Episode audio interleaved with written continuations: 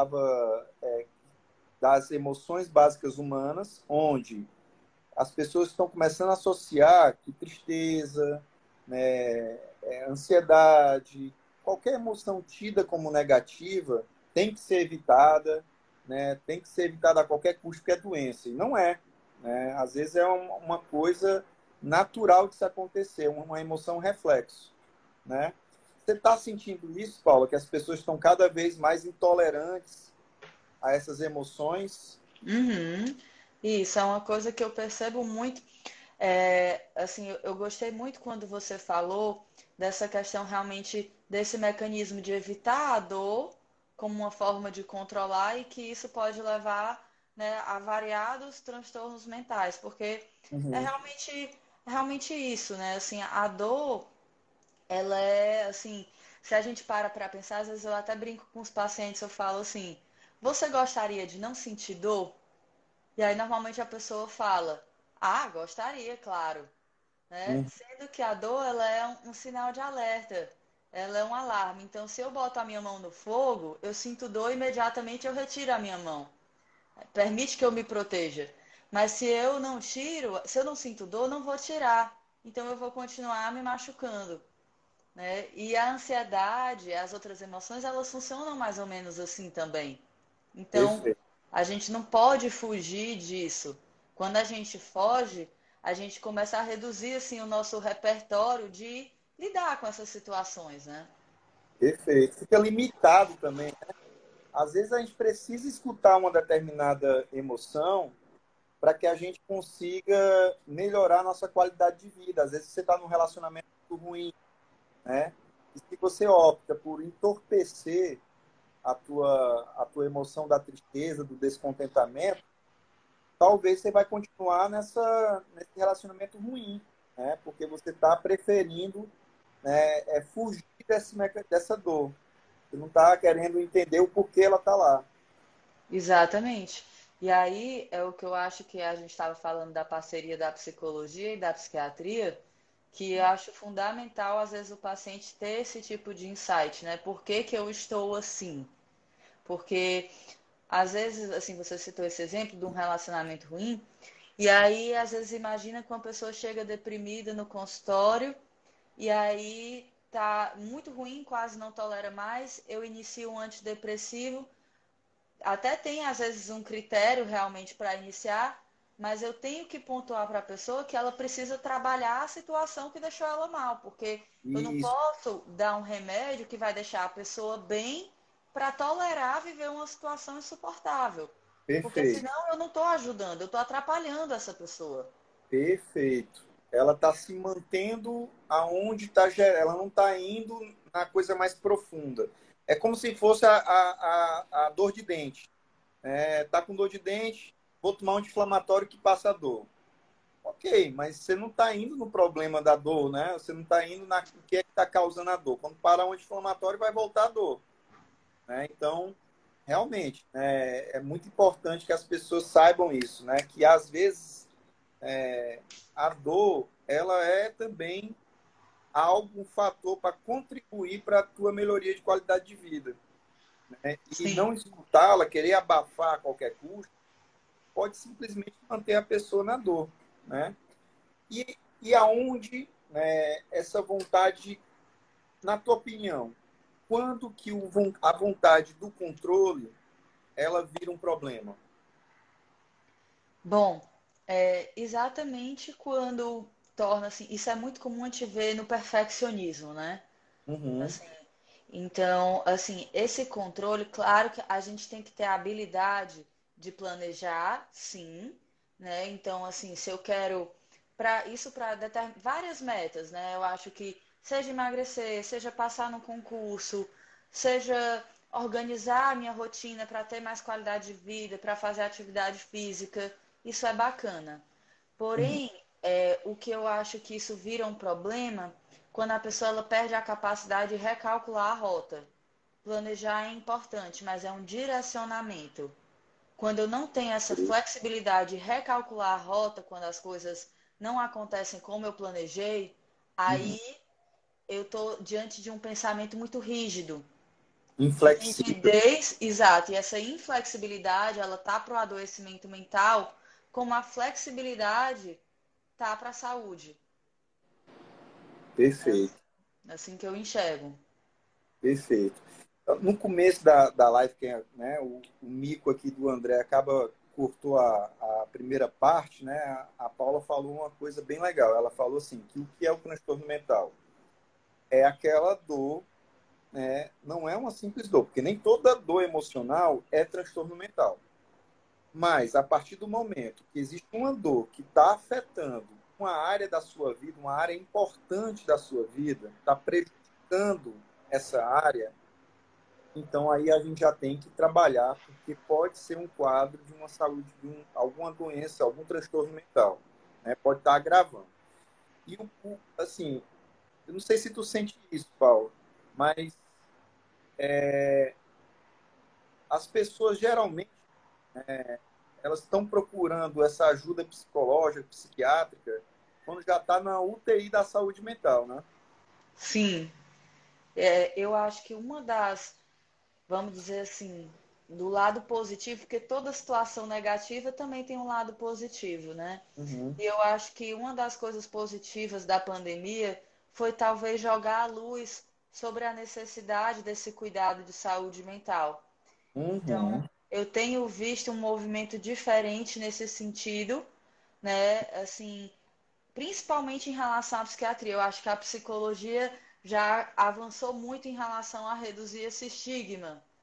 Mas, uhum. às vezes, é...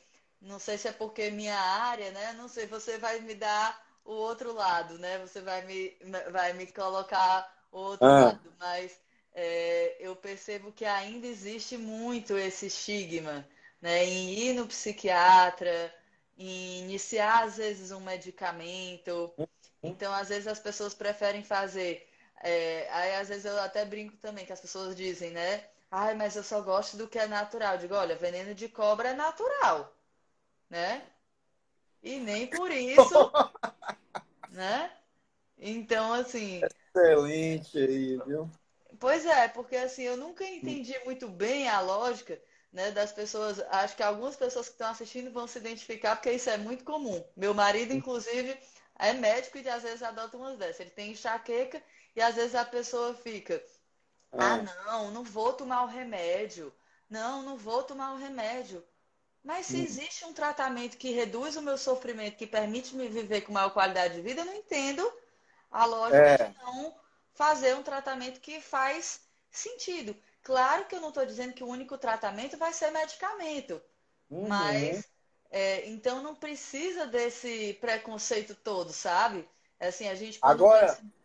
agora, falar. Paula, se tu disser assim, eu tenho um, um, um psicofarmaco, um, um, um psicotrópico para te passar que vai ajudar né, a tu ficar magra. Meu amigo, acabou o preconceito na hora, viu?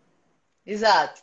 Entendeu? É Acaba... Mas se esse mesma medicação, essa mesma medicação, tu disser que é para melhorar o humor dela, para ajudar na depressão, alguma coisa assim, aí não, não, não. Não, não, não, não é demais. Né? Tem... Esse exemplo que você está dando, ele é perfeito, porque existe literalmente essa situação.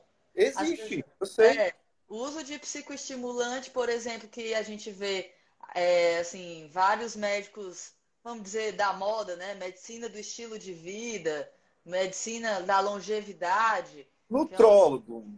Tem um bocadinho aí, viu? Pois é. Aí eu às vezes até ah. brinco também que é, vou deixar meu cartãozinho em algum, sabe? Porque às vezes as pessoas passam é, psicoestimulante para emagrecer no nutrólogo e aí os pacientes começam a tomar sem preconceito nenhum. Mas se eu indicar, vamos supor, para um TDAH, para uma compulsão alimentar, que é uma indicação de literatura, às vezes Sim. a pessoa tem resistência.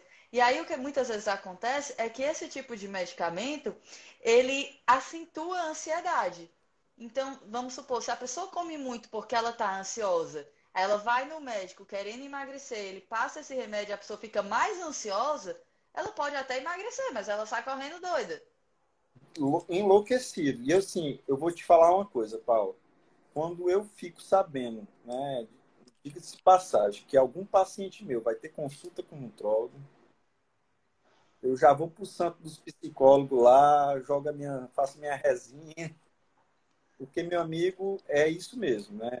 É, e geralmente são pacientes que têm alguma coisa de ansiedade grave, né? Porque, obviamente, se tem compulsão, tem alguma coisa de ansiedade também, né? Geralmente Sim. tem ansiedade lá, né? Exato. É, e aí a pessoa passa uma medicação que vai aumentar a ansiedade. Né? Aí pronto, meu amigo. Aí é, é que é, o edifício está pegando fogo, os bombeiros estão apagando com querosene. Pois é. E né? aí é, não é raro chegar paciente no psiquiatra é, por, que tenha vindo desse caminho, né? Sim, sim, sim. Aí, é, quais os outros tipos, Paulo, de, de pacientes que tu anda observando que começa, tudo começou com essa busca do controle? Quais os que tipo mais de controle tu acha que está mais presente hoje né, nas, nas demandas clínicas? Uhum. É, eu vou te falar muito do que eu tenho visto de acordo com esse contexto né, que a gente está, que talvez não seja nem o mais comum, uhum. mas uhum. eu acho que depois da pandemia foi impressionante o número de casos assim, de pessoas que, vamos dizer, já viviam no limite de um controle em relação à hum. higiene, a medo de doença. E é. aí, quando veio a pandemia, o pior medo dessa pessoa se tornou uma realidade. O medo uhum. de adoecer de uma doença que no começo ninguém sabia muito bem como funcionava. Uhum. Né? Então, assim, eu tenho pacientes hoje que mesmo vacinados, ainda não saem de casa, a não ser para ir no consultório médico. Hum. Pessoas que passaram 60 dias sem tirar o lixo de dentro de casa para não ir no hall do elevador jogar, pelo medo de sair.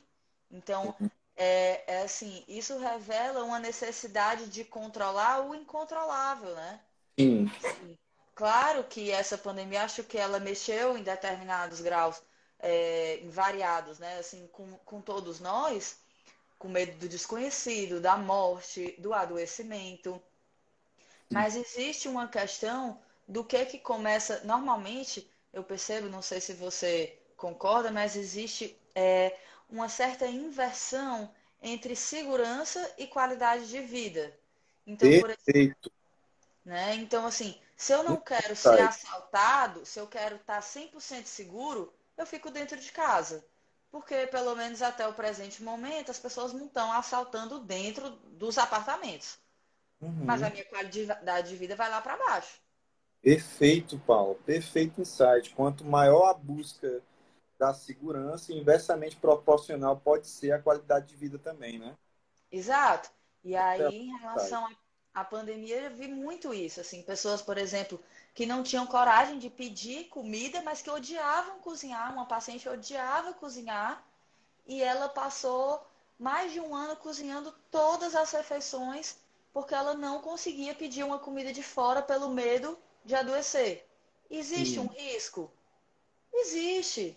Ok. Mas qual é o grau desse risco? Então, uhum. no momento que a pessoa passa a superestimar esse risco e tentar controlar todas as possibilidades, Uhum. Será que isso não é um sofrimento maior do que se expor, talvez, a uma vez ou outra pedir uma pizza? Sim. É, é, é, é, assim, todo, como a gente conversou, a vontade do controle é, ela é natural do ser humano. Quer fazer um planejamento, planejamento é o quê? É uma busca de um controle, é querer fazer alguma coisa dentro das possibilidades que a gente tem. É, o que é que está no... Eu sempre pergunto meus pacientes, que é que está no meu controle? Uhum. Esse problema que você tem, o que é que está no teu controle, do teu comportamento? O que é que você pode, com o seu comportamento, melhorar esse problema? Ou pelo menos reduzir, né? Então, tem coisas que estão no meu controle. Eu posso tentar, por exemplo, ah, vou me preparar amanhã para fazer uma apresentação. Pô, né, eu diria que mais de 80% desse problema, desse está te gerando ansiedade, está no teu controle. Tá? Sim. Então, o que você vai fazer com isso? O que a ansiedade está difícil para fazer é que você tem que se preparar para fazer essa apresentação. Agora, tem coisas, a pandemia né, trouxe coisas que estão totalmente fora do controle. Quantas pessoas ficaram na quarentena, né, fazendo o que ter feito, seguindo as regras e tal, e ainda assim pegaram o Covid? Eu Sim. Tá? É, eu acho que a gente não gosta de incertezas. Né? O ser humano não lida bem com incertezas. Né? Gente, é verdade.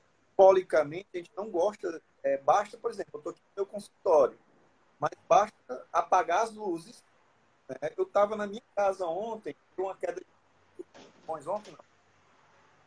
Deu para ouvir uns trovões ontem aqui? Não. Estava em Fortaleza? Sim, sim. Rapaz, o mundo parecia que ia cair. Eu sei que desses trovões aqui apagou tudo lá em casa. E estava escuro, né? Apagou tudo, né? a energia caiu geral, vulco. Que às vezes o gerador dava para ver um fiozinho de mas foi tudo. Eu sabia onde é que eu estava, eu sabia a minha casa, eu sei tudo, mas ainda assim dá uma angustiazinha, porque está tudo escuro. Sim. Então, como a gente não lida bem né, simbolicamente, né, os nossos ancestrais, quando estavam no escuro, era petit predador, porque nossos olhos né, nós somos um dos poucos mamíferos que não enxerga bem à noite. Sim. Todo lascado, né? Não tem uma musculatura não é muito rápido, não sabe correr bem, não não tem asas, não tem, né? A gente é todo lascado, a gente é uma, tipo um azarão da, da evolução, né? De Darwin. Então, o ponto é que naquele tempo estar no escuro e não conhecer e não saber o que tem ali depois era um negócio assim que a vida e a morte. Então, nós somos um produto dessa galera aí. A nossa filogenética é dessa turma que não lidou muito bem com o escuro. E o escuro, simbolicamente, é incertezas. Né? Uhum. Incerteza. O que é que tem? Tanto que a gente utiliza, ah, essa relação eu estou me sentindo escuro. Né?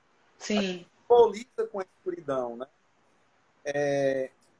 Agora, a gente tem que saber que isso aí faz parte da estrutura da vida. Eu faço igual uma regra de três matemática aqui no consultório. Peraí.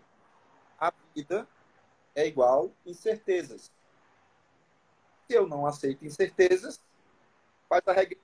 Eu não estou aceitando a vida. Uhum. Né? E é justamente quanto mais eu subo a régua, buscando a certeza, mais qualidade de vida eu vou ter. Exatamente. Né?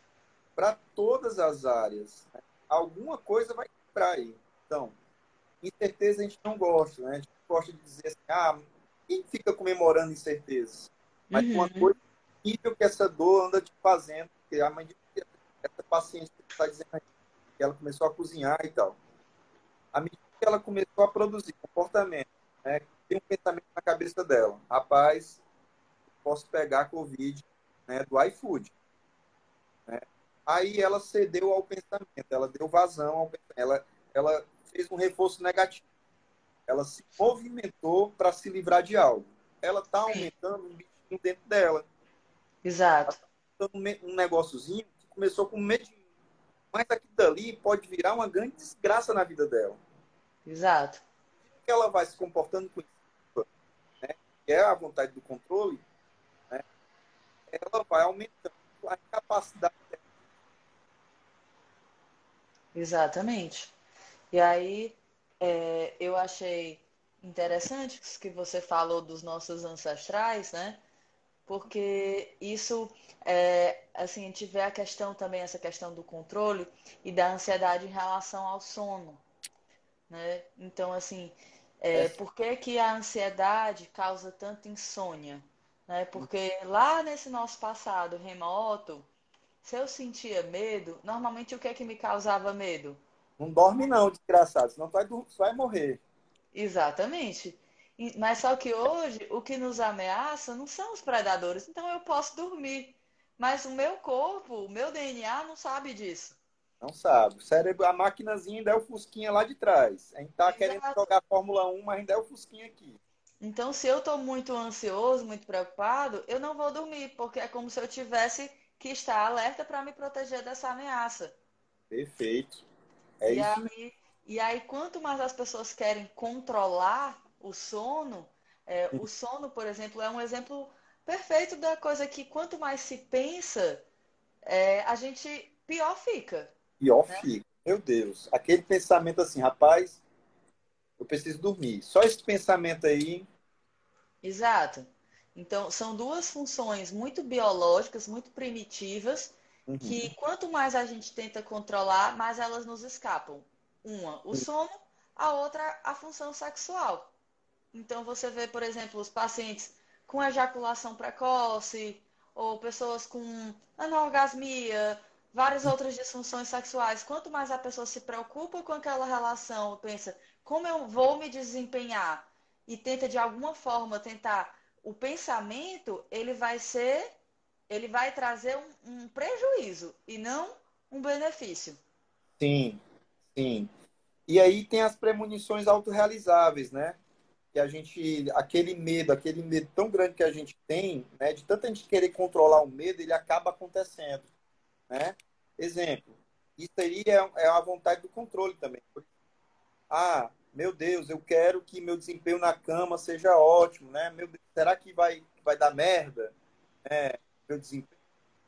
Esse pensamento ele vai te deixar ansioso, né? A ansiedade ela vai gerar algum distúrbio sexual, né? Um, é, é, isso aí é batata, vai acontecer. Ou seja, o, o medo que você tinha, ele se torna realidade.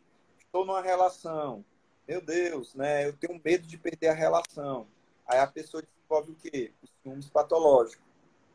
Né? E aí você se comporta de um jeito que a pessoa não te aguenta mais, né? E aí a pessoa pula fora e o que, que acontece? Perdeu o relacionamento. Né? É, um caso clássico, né, que, falando já do toque, que o toque é a busca do controle, né, o supra-sumo disso, Exato. com doenças também, mas é o supra-sumo. Eu lembro do filme O Aviador. Você assistiu, Paulo? O Aviador, não. Não é da tua época, não, né? Tô ligado. Uh, não, mas tá, o pior que tá na minha lista. Não é na mas tua tem, época. Ah. Tem, tem um de, que também retrata Tolkien, que acho que é, é, Melhor Impossível, não sei se é esse o nome, que é com Jack Nicholson. Melhor Impossível, excelente. Excelente. É, bem excelente. bacana. Ali é, é maravilhoso aquele filme. É, Agora, o aviador, ele fala de um caso real, baseado em fatos reais, de um cara, eu esqueci o nome dele, mas é um multimilionário, né? Morreu já. É, mas que ele tinha um medo terrível de pegar doença. Era o maior medo dele. Ele, ele tinha aquela coisa do toque mesmo, sabe? De rir, uhum. pensamentos obsessivos. É, chegou ao ponto dele dizer assim, cara, eu vou ficar dormindo. Ele, ele montou um cinema dentro da casa dele. Esse cinema era todo cheio de negócios de, sabe, de proteção, de ruído. Aí ele achou, não, um negócio desse aqui não vai passar germes. Pronto, minha amiga, ele morou naquele negócio lá pelo menos uns dois, três anos. E a, ele, o que ele comia era leite né, e outra, um outro alimento ali que ele que era a menor probabilidade de ser contaminado por germes. Uhum. Foi nesse período, desses três anos, que ele ficou lá isolado dentro desse quarto de cinema, que surgiram as maiores doenças da vida dele, inclusive uma delas culminou para né, a morte dele. Né? Então, de novo, a vontade de controlar né, esse, todas as situações de doença e tudo, levando para algo que eu mais tenho. Eu acho que a, é, a, a, a ironia é justamente essa. Você se comporta tanto querendo evitar algo, controlar algo, que esse algo acaba acontecendo. Dominou e ainda aconteceu. Exato. Né? Exato. Paulo, tem um tratamento psiquiátrico, cara. Vamos colocar um caso, por exemplo, uma pessoa, eu posso ter com uma pessoa que está com ciúmes patológico, ela está hum. com obsessão, o pensamento é obsessivo naquilo. Você sabe, a pessoa ela não consegue viver, ela não consegue trabalhar, ela não consegue, ela fica. Quando eu pego um paciente que está com ciúmes patológico, ele está em quase tóxico. Entendeu? Sim. Porque ele fica lá obsessivamente com o pensamento, é um negócio que ele não consegue sair, tá? Sim. E ele fica né, com comportamentos ritos e, e a cada tanto tempo, né, Instagram, e não sei o que, quanto tempo WhatsApp, ver se a pessoa está seguindo. A pessoa, né, ela, ela desenvolve né, um, quase um toque, né? É um toque. Como é o tratamento psiquiátrico nesse caso? Pronto, nessa situação, aí assim, primeira coisa é a pessoa ter o insight, né, disso. Eu acho que é fundamental para que ela procure realmente fazer esse tratamento. E aí, caso assim a gente observe que realmente se trata de um toque, que é uma coisa que causa um grande sofrimento, esses pensamentos obsessivos duram mais de uma hora por dia, né, com compulsões ou não, porque o toque não precisa necessariamente ter a compulsão, às Isso. vezes pode ser só obsessão. obsessão. E aí, nesse caso, a gente faria o tratamento como de um toque é, tradicional. Toque tradicional. Né, que seria, assim, via de regra, seria um antidepressivo. É, vou dizer que o nome, o nome parece um, é um nome gigante, né? Inibidor da recaptação de serotonina uhum. é, que é normalmente a primeira linha, em doses normalmente mais elevadas, sabe? Uhum. Do uhum. que em comparação ao tratamento é, na depressão, no transtorno de ansiedade, normalmente demora mais a responder.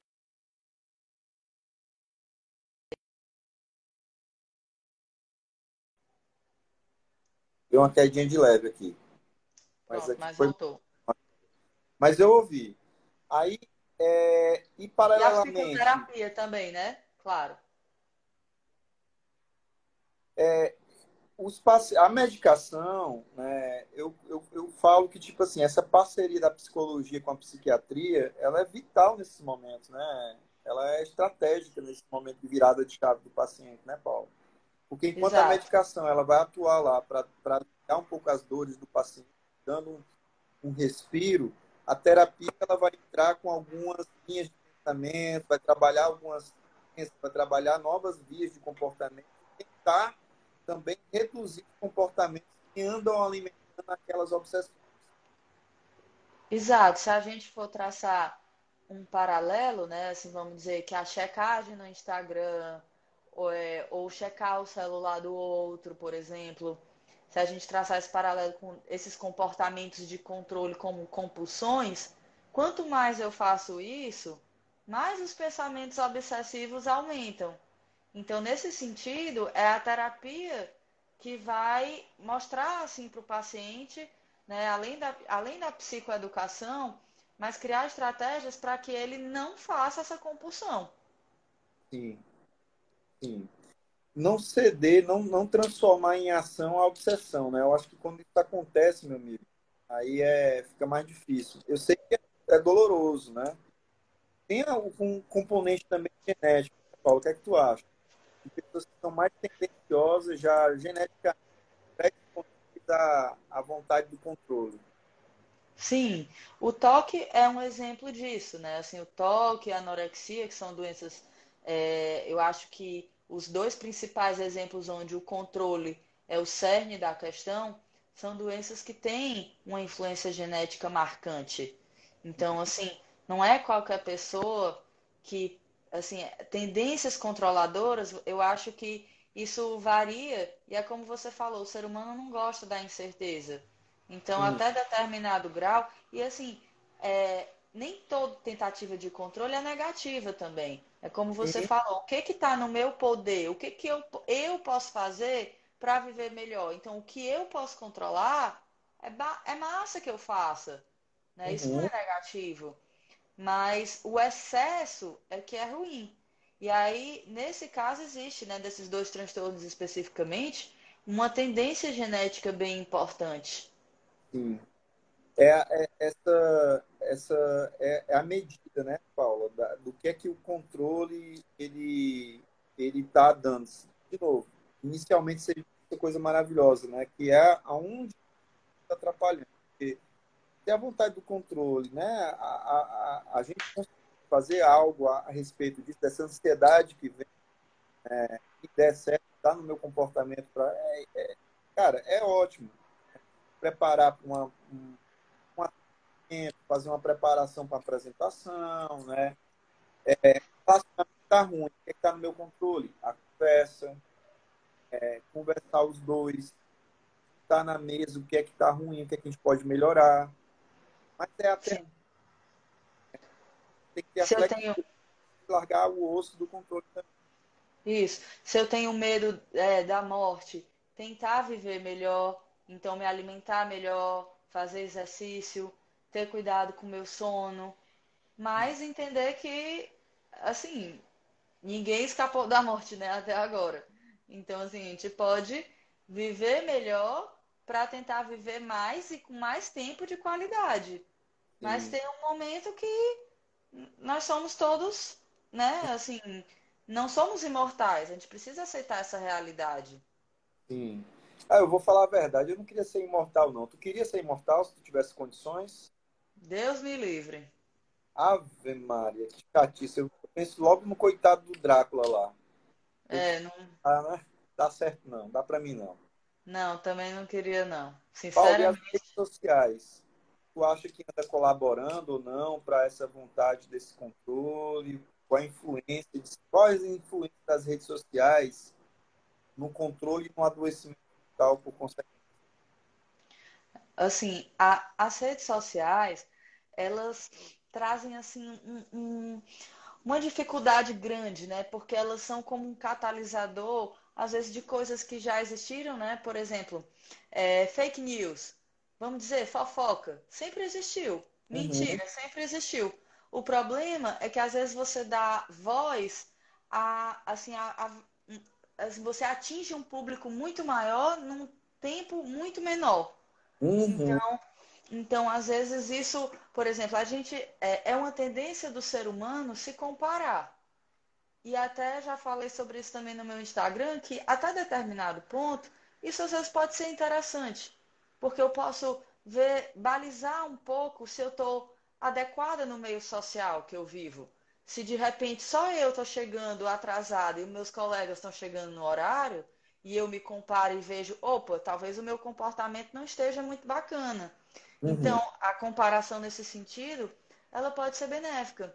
Uhum. Mas o que às vezes nas redes sociais as pessoas esquecem é que eu às vezes estou comparando o meu íntimo, a minha vulnerabilidade, com a vitrine dos outros. Uhum.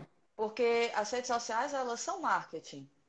Ninguém vai expor é, as maiores fragilidades. Até quando expõe uma fragilidade, tem algum objetivo de divulgação. Entende? Às vezes é, bota um borde lá que ele às vezes faz um negócio desse, mas é, não é uma coisa é, comum, realmente. Tipo, é, às vezes é difícil a pessoa, ó, oh, eu tenho muitos pacientes, né? eu mesmo tenho uma rede social aí, eu nunca vou chegar aqui, gente, né?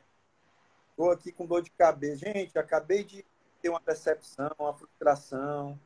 Né? É. Eu acho que essas coisas, né? Eu até acho, né, Paulo, que é saudável você estar tá dividindo a sua vida íntima, né, fazendo da sua vida um BBB, entendeu? Compartilhando uhum. a intimidade com as pessoas. Eu acho que não é muito saudável também. Com pessoas que não fazem parte do teu dia a dia, tá? Mas compartilhar com os queridos, né, pessoas da tua vida. É Sim. É, mas é realmente é isso. As pessoas é, é, é um marketing Exato. E assim, às vezes até assim, no meu Instagram já cheguei às vezes a colocar, ai, hoje estou tendo um dia difícil e tal. É, como vocês lidam com dias difíceis. Mas até isso é com o objetivo de mostrar que é ok ter dias difíceis. Entendeu? Sim. Então, até, até quando alguém faz isso, no caso eu me citando como exemplo, existe um objetivo.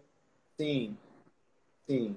Você ganha algo com isso. É, é, estimular, né, fazer as pessoas é, normalizarem também um pouco dos dias difíceis, né?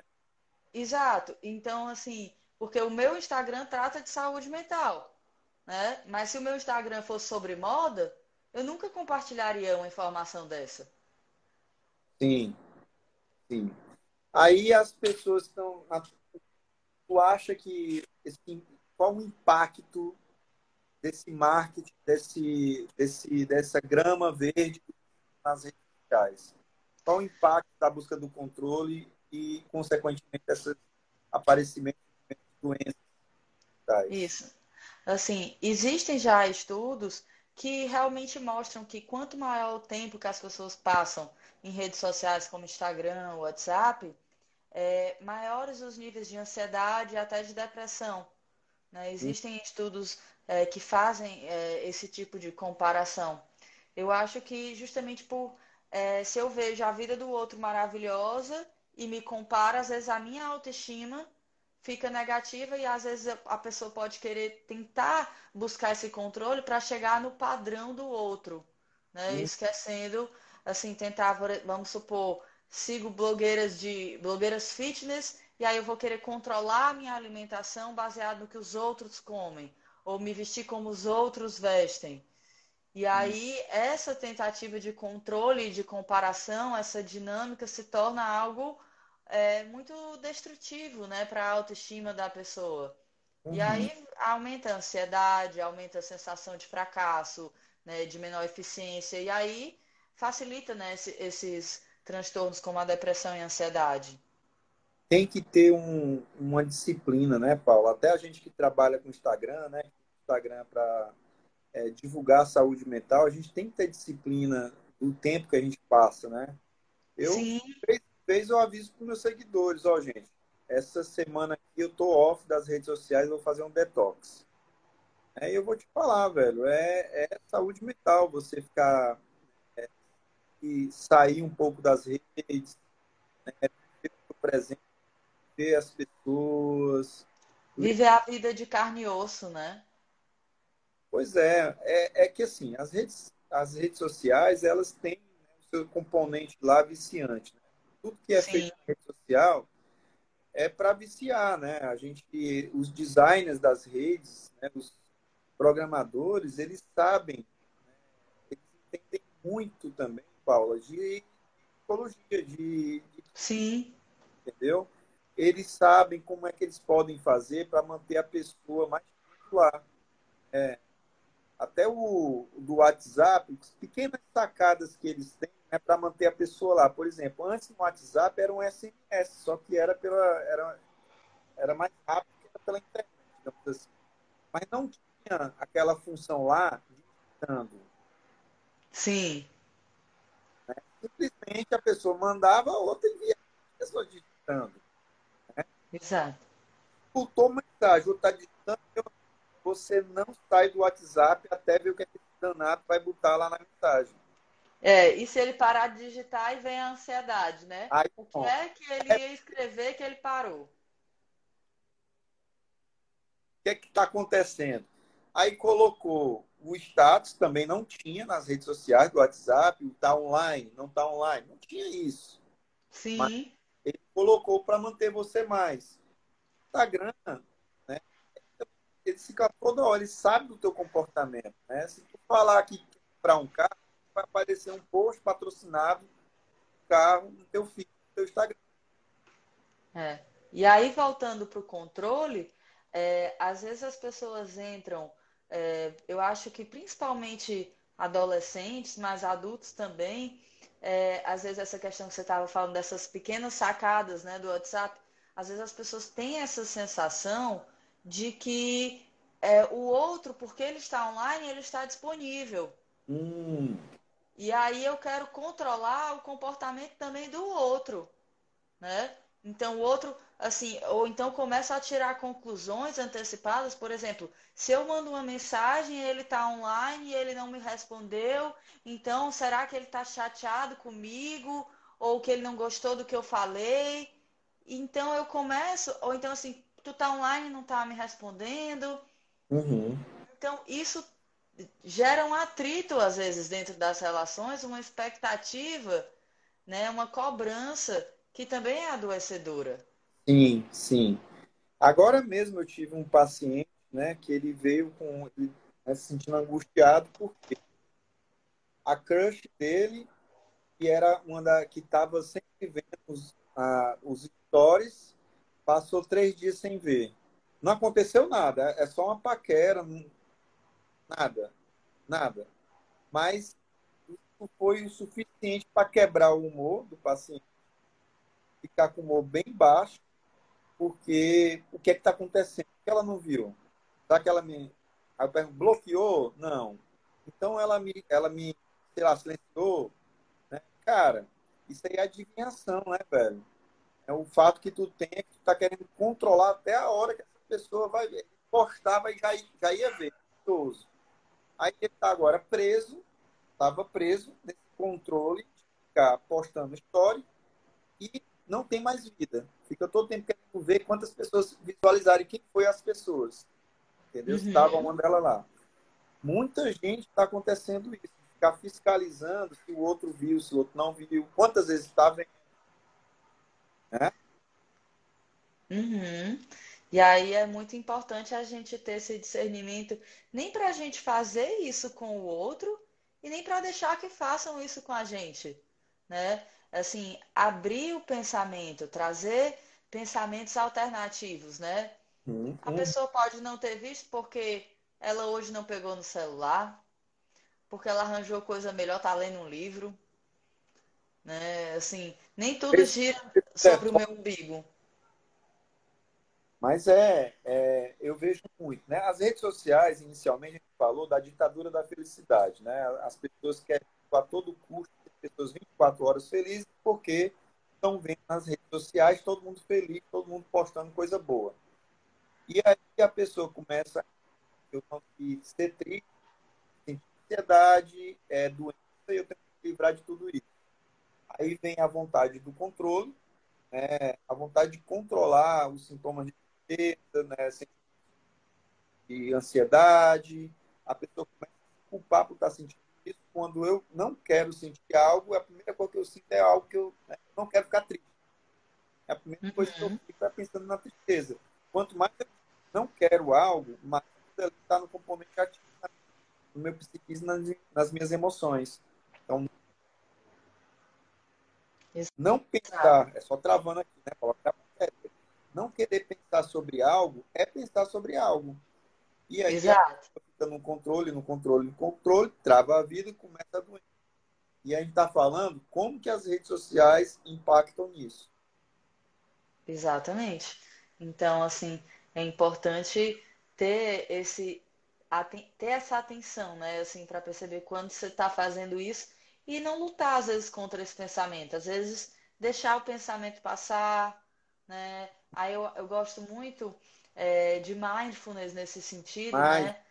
Assim, para que a pessoa às vezes não tente, assim, corrigir, assim, a gente falou da estratégia de ter os pensamentos alternativos, é uma forma bacana de você lidar com alguns desses pensamentos, mas também simplesmente aceitar o pensamento. Pensei, ok, vida que segue. É não que vou deixar. Falo, é que nem eu falo, não discuta com bebo. Né? Faz de conta que esse pensamento é um, pensamento distorcido. Né? O pensamento distorcido está tá equivocado. Né? Não, a gente não consegue ler a mente de X-Men. Né? Então faz de conta que é um bebo falando para ti que a Terra é quadrada. Você vai discutir com ele. Você vai dizer, ah, tá bom discute. Ficar quatro horas de que a Terra não é quadrada, tu tá perdendo quatro horas da tua vida no pensamento da Terra quadrada. Exato. Exato. É. Então, assim, é aquele pensamento que gera um sofrimento e não é nem é útil, né? Assim, não vai mudar. Então, mas no momento que eu tenho esse pensamento, e aí vamos supor nessa situação, né? No caso desse seu paciente, você citou de exemplo, Imagina que ele vai mandar uma mensagem, né, para essa moça para saber assim, ai, tá tudo bem, de repente é, você sumiu. Então ele está deixando o pensamento modificar o comportamento dele, né? Total. E aí, nesse caso, pode gerar até um problema que nem existia. Pois é, Deus o livre. Aí você acabou de colocar em ação um pensamento que veio lá para né, fraquinho, que pode iniciar fraco, mas aí daqui a pouco vira uma insegurança instalada. Uhum. É, é, é, isso. Aceitar as incertezas, é, ele é, é algo que é importante. Você vai ter controle de algumas coisas, você não vai ter controle de outras. Aceitar que a vida é assim também. Né? Uhum. Eu acho que a, aquele teu insight foi maravilhoso, Paula. De quanto mais a gente busca o controle, a segurança, é, proporcionalmente inverso é também qualidade de vida. A, a, quanto mais eu, eu essa régua, mais acontece. Exato. É. A, Paula. Como? Paula, o negócio agora a gente conversou, passou muito rápido, velho. A gente vai ter que fazer várias outras lives mesmo, viu, minha irmã? Tá, joia, maior prazer. Paula, muitíssimo obrigado pela tua presença. Tá aí, valeu a pena, né, A gente pelejou, pelejou, deu certo, né? Verdade, verdade. É, até achar uma data que, que desse direitinho, mas é, realmente foi bem bacana, realmente passou bem rápido. Não, a gente tem tema aqui, esse tema aqui dá para a gente falar em subtemas assim para umas cinco lives, no mínimo. É, vontade de controle na, na, na alimentação, gerando um adoecimento mental, né, que são os transtornos alimentares, é, vontade de controle sobre a doença, a vida e a morte, gerando né, toque, por exemplo, toque, né, um tag, uma agorafobia, um síndrome do pânico, uhum. vontade de controle nos relacionamentos, gerando uma dependência emocional ou uma relação tóxica, um síndrome patológico. Então, tudo vontade de controle, iniciando sempre pela vontade de controle. Exato. É, é realmente algo que, é assim, por isso que acho que a terapia é o primeiro passo, né, para lidar com isso. Sim.